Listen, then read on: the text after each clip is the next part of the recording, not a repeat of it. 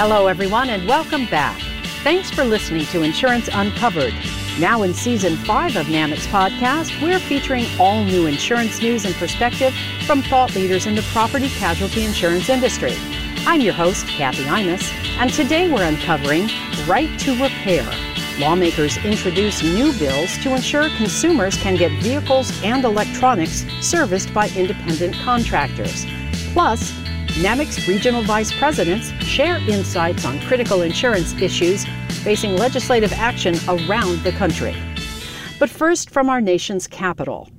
President Joe Biden has signed a spending bill that includes a portion of the Strengthening American Cybersecurity Act. That section of the bill is notable because for the first time it will require the Department of Homeland Security, Cybersecurity, and Infrastructure Security Agency to create rules for critical infrastructure owners and operators to report cybersecurity incidents within 72 hours and ransomware payments within 24 hours. Critical infrastructure entities include the energy industry, transportation, healthcare, financial services, including insurance companies, and other sectors of the economy. With the ongoing war in Ukraine, cyber issues have gained extra momentum in Washington as assorted stakeholders have expressed concern with anticipation of Russian led cyber attacks on American institutions and infrastructure. A new bipartisan bill introduced in the Senate last week hopes to enable consumers with resources to repair their vehicles.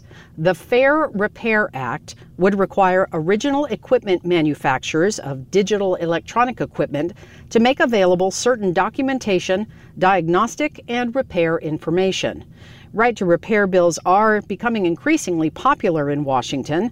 Another bill introduced in the House, known as the Repair Act, differs from the Senate version in that it ensures auto repair shops, owners, and operators have access to vehicle generated data necessary to fix a car. NAMIC is keenly aware of the need for insurance companies to have access to vehicle generated data and has made it a centerpiece of its grassroots congressional contact program for the past several years. On our last episode of Insurance Uncovered, we heard from Build Strong Coalition Executive Director Natalie Enclade. She recently appeared on the Weather Channel to promote ways the Resilient America Act saves dollars, lives, and communities. During that appearance, Enclade was asked to explain how the RAA is different and how this bill would help Americans more than any other previous legislation we've seen on this topic. Currently, it would increase the amount of funding that goes into the Building Resilient Infrastructure and Community program that FEMA currently runs, or BRIC. It's more commonly known as BRIC. And it would allow nonprofits to be eligible for this funding. It would also create a pilot program to fund residential resilience retrofit grants. In a letter to Congress, the Build Strong Coalition urged members to consider the Resilient America Act as soon as possible, writing, quote, the longer we wait to address our gaps in mitigation and resilience measures, the more our communities will continue to bear consequences. Well, back in January, we introduced you to a group of our NAMIC advocates who are on the ground in states nationwide standing up for insurers' interests. Today, we're continuing that series with two new regional vice presidents Caitlin Murray, who represents the Southeast region, and Andrew Perkins, who works in the Great Lakes area. NAMIC CEO Neil Alldredge recently sat down with them to discuss some of the major issues facing the insurance industry in state legislatures this year. Today on Insurance Unscripted, we're welcoming two members of NAMIC's state advocacy team to join us. They're going to give us an update on their regions and, and how the legislative sessions are going in their regions of the country. Also with us today is Andrew Kirkner. Andrew's our vice president, or what is your title, Andrew? Assistant vice president of state affairs, right?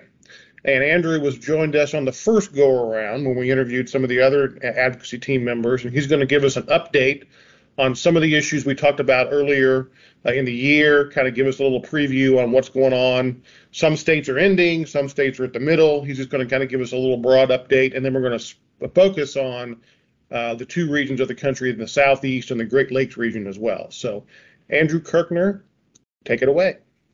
Thanks, Neil. Yeah, it's a great, great to be back with you today. Um, I think on our, our last podcast, we talked about the Southwest and Northeastern regions.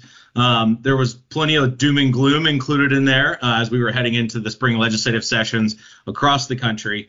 Um, but I, I, think what we've seen play out, sort of in the early months as the spring sessions wind to a close, um, is that once again, you know, the industry's advocacy uh, has been effective. Um, we talked specifically about threats to risk based pricing, uh, specific underwriting factors like gender or territory. Um, there are states with uh, legislative sessions still ongoing and places where those remain threats, places like Delaware uh, or Maine or Rhode Island. Primarily, the, the Mid Atlantic and Northeast uh, seem to be the trouble spots there. Uh, but by and large, you know, the industry again has been successful in, in sort of heading off uh, many of those threats or, or mending bad bills. Uh, it's still certainly uh, up in the air in terms of what comes out, but we are excited uh, here at NAMIC that we've been able to, you know, give legislators a full picture of the underlying questions on some of those bills. An example there would be uh, a bill in Delaware to uh, eliminate the use of gender as a rating factor. A uh, number of legislators, I think some sponsors included, maybe feel like they were sold a bill of goods in terms of the underlying data uh, and maybe didn't think of the fact that that uh, young women would be forced to pay more for auto insurance uh, should that rating factor be eliminated. So, encouraging uh, progress there, though that bill is still certainly uh, in the process. Uh, we also talked about specifically New Jersey and Colorado on the last call. So in New Jersey, we had given an update about a bad faith bill that had just passed through the legislative chamber and been signed into law. Um, certainly, that that bill is concerning, and we still have a very tough uh, legislative climate in New Jersey. But I do think there's starting to be some sort of cracks in the armor, uh, as it were, uh, in terms of our relationship with legislative leadership. Uh, we're certainly uh, going into this uh, eyes wide open, but we're we're optimistic that we may be able to form some closer relationships in New Jersey than than we thought before. Uh, the final update I think is relevant here uh, would be Colorado. Uh, we talked a little bit about the disparate impact bill that passed uh, in the waning days of last year's legislative session. Uh, the rulemaking process just started, and this is a really interesting process. The bill essentially authorized the insurance commissioner to make rules uh, to implement stress testing, which is a sort of disparate impact light standard. So the Department in, of Insurance in Colorado just had its first stakeholder meeting, and in one of the wilder things I've seen in my time uh, lobbying, more than 400 interested parties joined that stakeholder meeting, uh, and that, that that dealt just with the life insurance space. Uh, so I think it's illustrative that that's a pretty big deal. Uh, that that there's a, a, number of folks, NAMIC included, and certainly I think leading the way uh, that are interested and engaged in that process uh, and trying to make you know what is not a great situation in terms of what that bill requires uh, into a better one. So that's uh, that's sort of a recap of what we did last uh, during the last podcast. I know there's a number of issues both in the Great Lakes uh, and the southeastern zones that would be great to to dig into today. Sure, that's good. Good update, Andrew, and and good work by everybody in terms of trying to keep some of these worst ideas at bay here around the country. And you're right, that sounds like an extraordinary uh, process in Colorado. It's going to be very interesting to see how that thing develops over time. So, Caitlin, why don't we turn to you? Caitlin Murray is our regional vice president uh, for the Southeast region. Caitlin's based in Florida, uh, where there's always something going on that deals with the insurance industry, no matter what. But she's also got uh, a little good news coming out of Georgia. Uh, and so, why don't you start there, Caitlin, and then cover uh, what's going on in the rest of the region? Yeah, absolutely. Thank you, Neil. Um, so, yes, in August of 2021, Georgia's Supreme Court um, in the Alston and Bird versus Hatcher Management Holdings decision uh, ruled that only named defendants could be apportioned fault. So, this means essentially instead of the law that's been in place for 16 years, where a jury assigning percentages of fault to the plaintiff, defendant, and any other parties they believe might be involved or at fault uh, meaning the defendant would only be responsible for their portion or percentage of the damages awarded and nothing else, no more.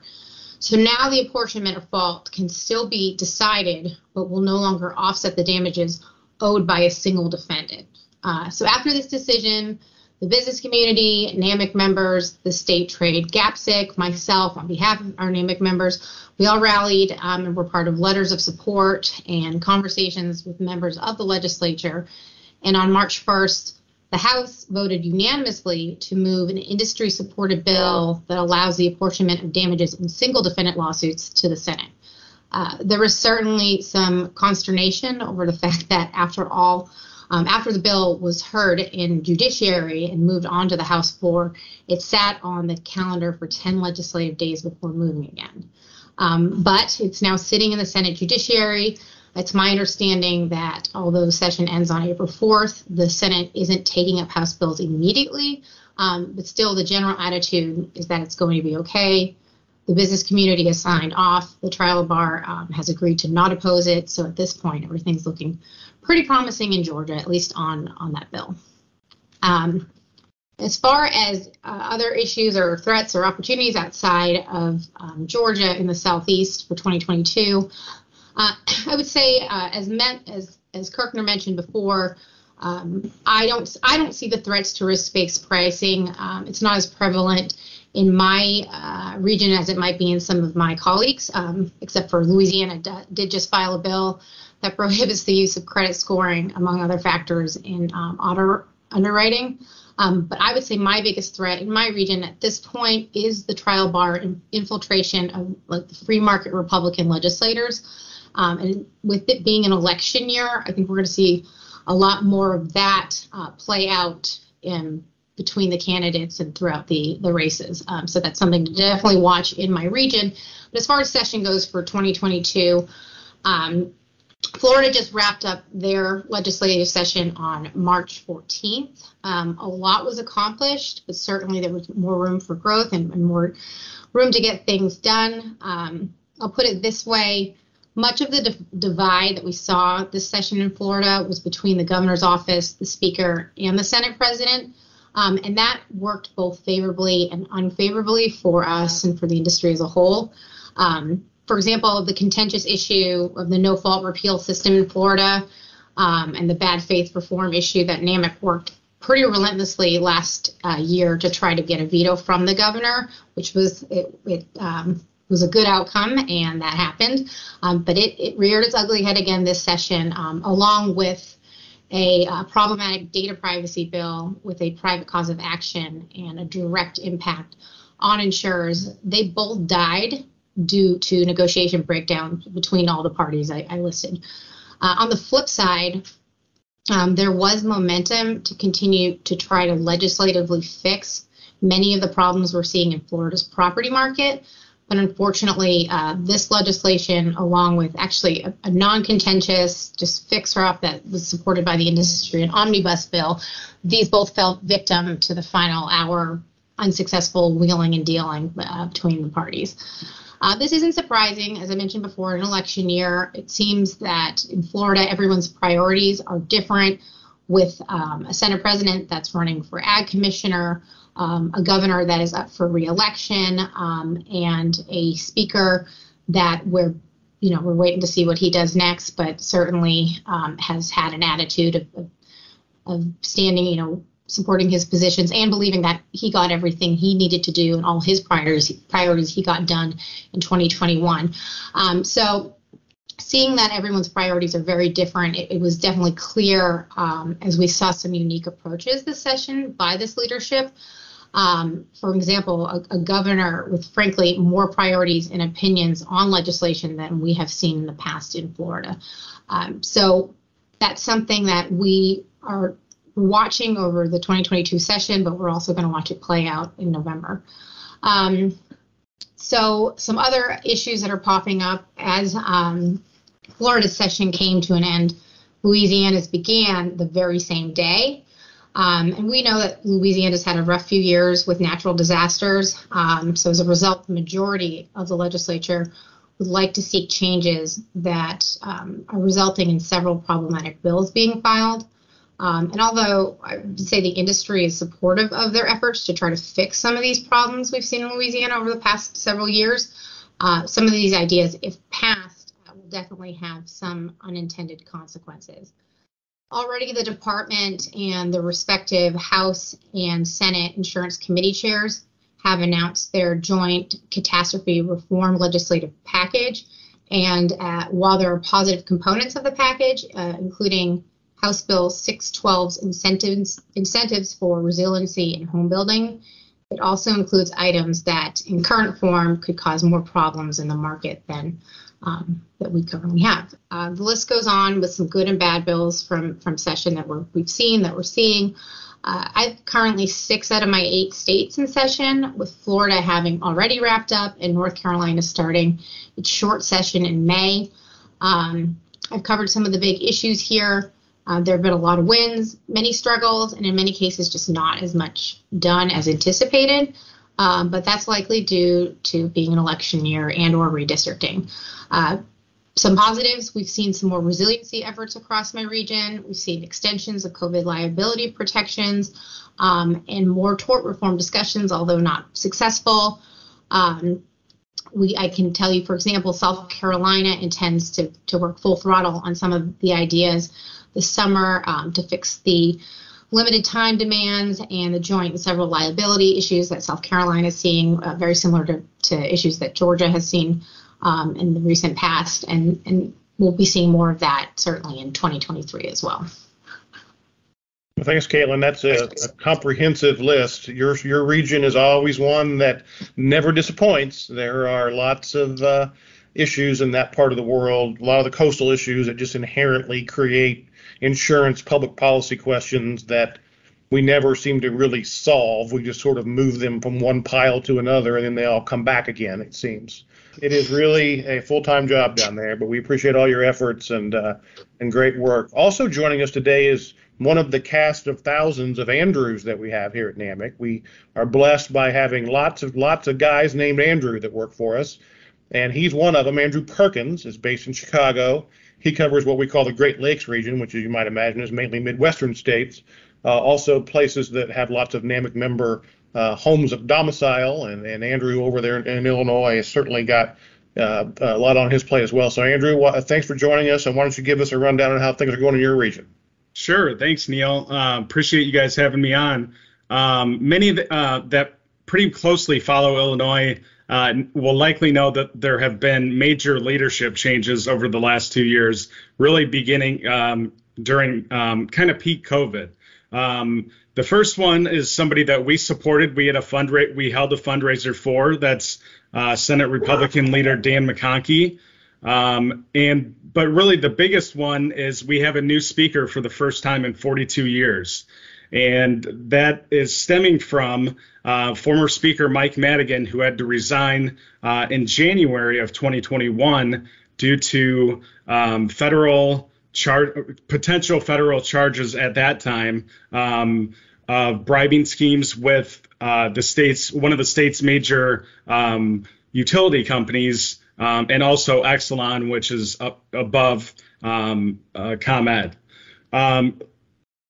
Long story short, uh, a couple weeks ago, he was officially federally indicted. Um, he was already out of office, but it is something to note. Uh, obviously, um, back when you covered Illinois, I, I know you worked, uh, had to work and deal with uh, a lot of things that uh, the former speaker was dealing with, given his presence with the trial bar. Um, and then the other is uh, Senate President Don Harmon, and this is another common theme. Um, Senator Harmon has been in the legislature for, legislature for quite some time. Um, he's a Chicago area based person, but he has a very strong uh, trial bar background as well. So that's that kind of uh, sets up the tone for what I'm going to get into next, as as far as what we're fighting with and, and dealing with against the trial bar. Um, so I, I, think you know a lot of a lot of folks on that are going to be listening to this remember last year there was a prejudgment interest bill that was tied um, towards the end of session in the what obviously they call lame duck session, and that was basically considered Speaker Matt, former Speaker Madigan's parting gift to the trial bar.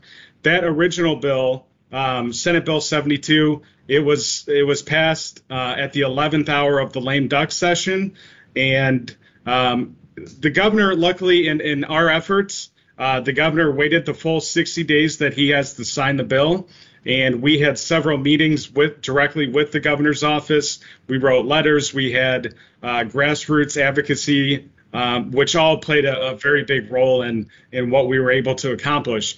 He ended up vetoing uh, the 9% interest rate bill. Um, however, the trial bar, especially in Illinois or really everywhere, uh, as we know, does not give up. So they quickly filed a new bill, um, but um, that set it down to 7%. Uh, we continue to fight that. Uh, we worked with legislative colleagues uh, on both sides, really, and ultimately, the final bill that was passed ended up being at a level of 6%. And we're, of course, not thrilled with that. Um, but getting it down from nine, the original nine to 6% was a uh, pretty big win. So the next um, theme that you're going to find uh, with the trial bar is, is their focus on litigation lending. Um, they passed a bill similar to the prejudgment bill at the 11th hour in the middle of the night. Nobody even knew it was coming. Nobody had a chance to testify or weigh in. Um, currently, that bill, as it stands, has no disclosure requirements and uh, does not uh, have a cap on rates. So we continue to work on that. It did pass the Senate, um, but we were able to, at least for now, there's two more weeks of, of committee hearings. Last week it was posted for committee, and um, we were able to uh, make the sponsor aware that of our opposition with the business community, and he decided not to call the bill. And then two other good things in Illinois. Um, there's been an, an, OEM parts bill that has been kind of floating around. Uh, I know the last couple years, not only in Illinois, but this bill, I believe they got from uh, some of the states in the Northeast region, region, and we were able to once again talk to the sponsor, and she informed us that she will not run the bill. Uh, I take her at her, her word, so that's positive news um, outside of some of the, the other negative news um, in Illinois. And then quickly, I wanted to shift kind of from the legislative uh, side of things onto the political front uh, in Illinois. And we've been engaged already on, on two um, fundraisers for Supreme Court nominees. Uh, they're both based in different districts um, in the collar counties of uh, Chicago.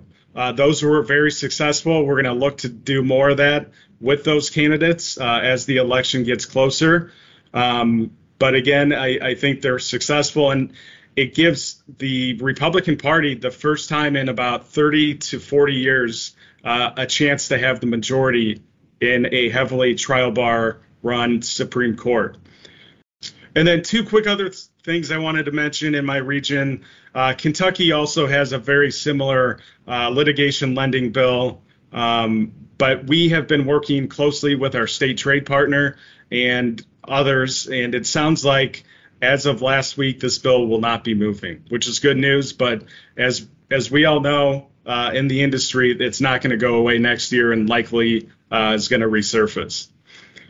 And then in Minnesota, um, there is a um, underwriting dog breed bill that we're seeing, and I think Andrew's going to touch on it very shortly. Uh, it's being moved to NCOIL and, and at a national level. Um, so far, every intel that we have on the ground is that it won't be moving this year in Minnesota, and we've been able to kind of tell them we need to we need to see what NCOIL comes out with and and move from there. So I think I'll I'll wrap it up there. But thanks again for having me on. Thanks for joining us as always. We'll go back to Andrew Kirkner where we started. Um, we could have a podcast of Andrews one day. Maybe we just have all of the Andrews and we can just call each other Andrew uh, during the podcast. That would be great. So, Kirkner, why don't you wrap it up here with some some final items, and then we'll move it along. Yeah, thanks. And that was an excellent update from around the regions. I would just say, you know, the battlefield doesn't stop at the state houses. Uh, fortunately or unfortunately, depending on depending on your perspective, uh, NAMIC staff is engaged in battles uh, on behalf of its members uh, and a number of other places, including the NAIC, which is the National Association of Insurance Commissioners, uh, and NCOIL, the National uh, Council of Insurance Legislators. Uh, and so there's a number of ideas percolating in those two groups that are relevant to members. I'll just hit a couple of highlights uh, that were actually mentioned in some of the uh, regional updates. The first would be a model on delivery network companies that NCOIL is considering. So this is your Uber Eats and your Lyft uh, uh, excuse me, your Uber Eats and your Lyft delivery services, in addition to uh, Drizly, alcohol delivery, things like that. Uh, there's some questions around the appropriate levels of coverage, and certainly NAMIC is engaged uh, and helping lead that discussion to make sure there are appropriate levels of coverage for the drivers engaged in those activities. There's also going to be a bill to uh, ban the use of dog breed in rating and underwriting from insurance companies.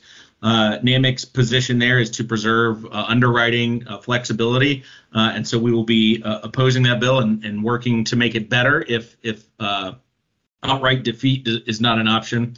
Uh, final issue at NCOIL that I think is really relevant to most members is uh, insurance transparency, which is essentially an effort uh, to inform consumers about why their premiums increase uh, or why they are denied coverage by an insurer. So the scenario is uh, an ins- a policyholder sees a pretty significant uh, rate increase. And then asks it, their agent or the insurance company why they saw the rate increase, um, and so uh, this model, uh, as it's uh, been sort of given to us in concept, would require insurers to provide transparency in that space. So we've heard loud and, and clear from our members uh, that they are willing to engage in that discussion with the sponsor of the bill. Uh, certainly, we see transparency as a customer service issue, and we're uh, certainly not shying away uh, from that discussion. We think there's some ways to make that bill better, and we'll be engaged through the process. So, um, shifting over really briefly to close, the NAIC will uh, have its uh, uh, April meeting in Kansas City, and so it's got a full slate of items.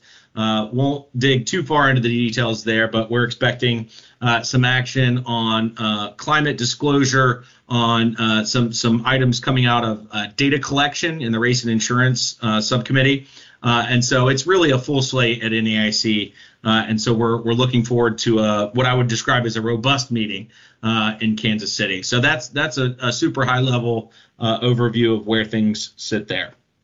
Great. Thanks, Andrew. Well, Andrew Perkins, Caitlin Murray, thanks for joining us today. Great job, as always, with NAMIC, for NAMIC members. Uh, you guys are the tip of the spear uh, for us in, in, in your regions, and we appreciate all your work every day.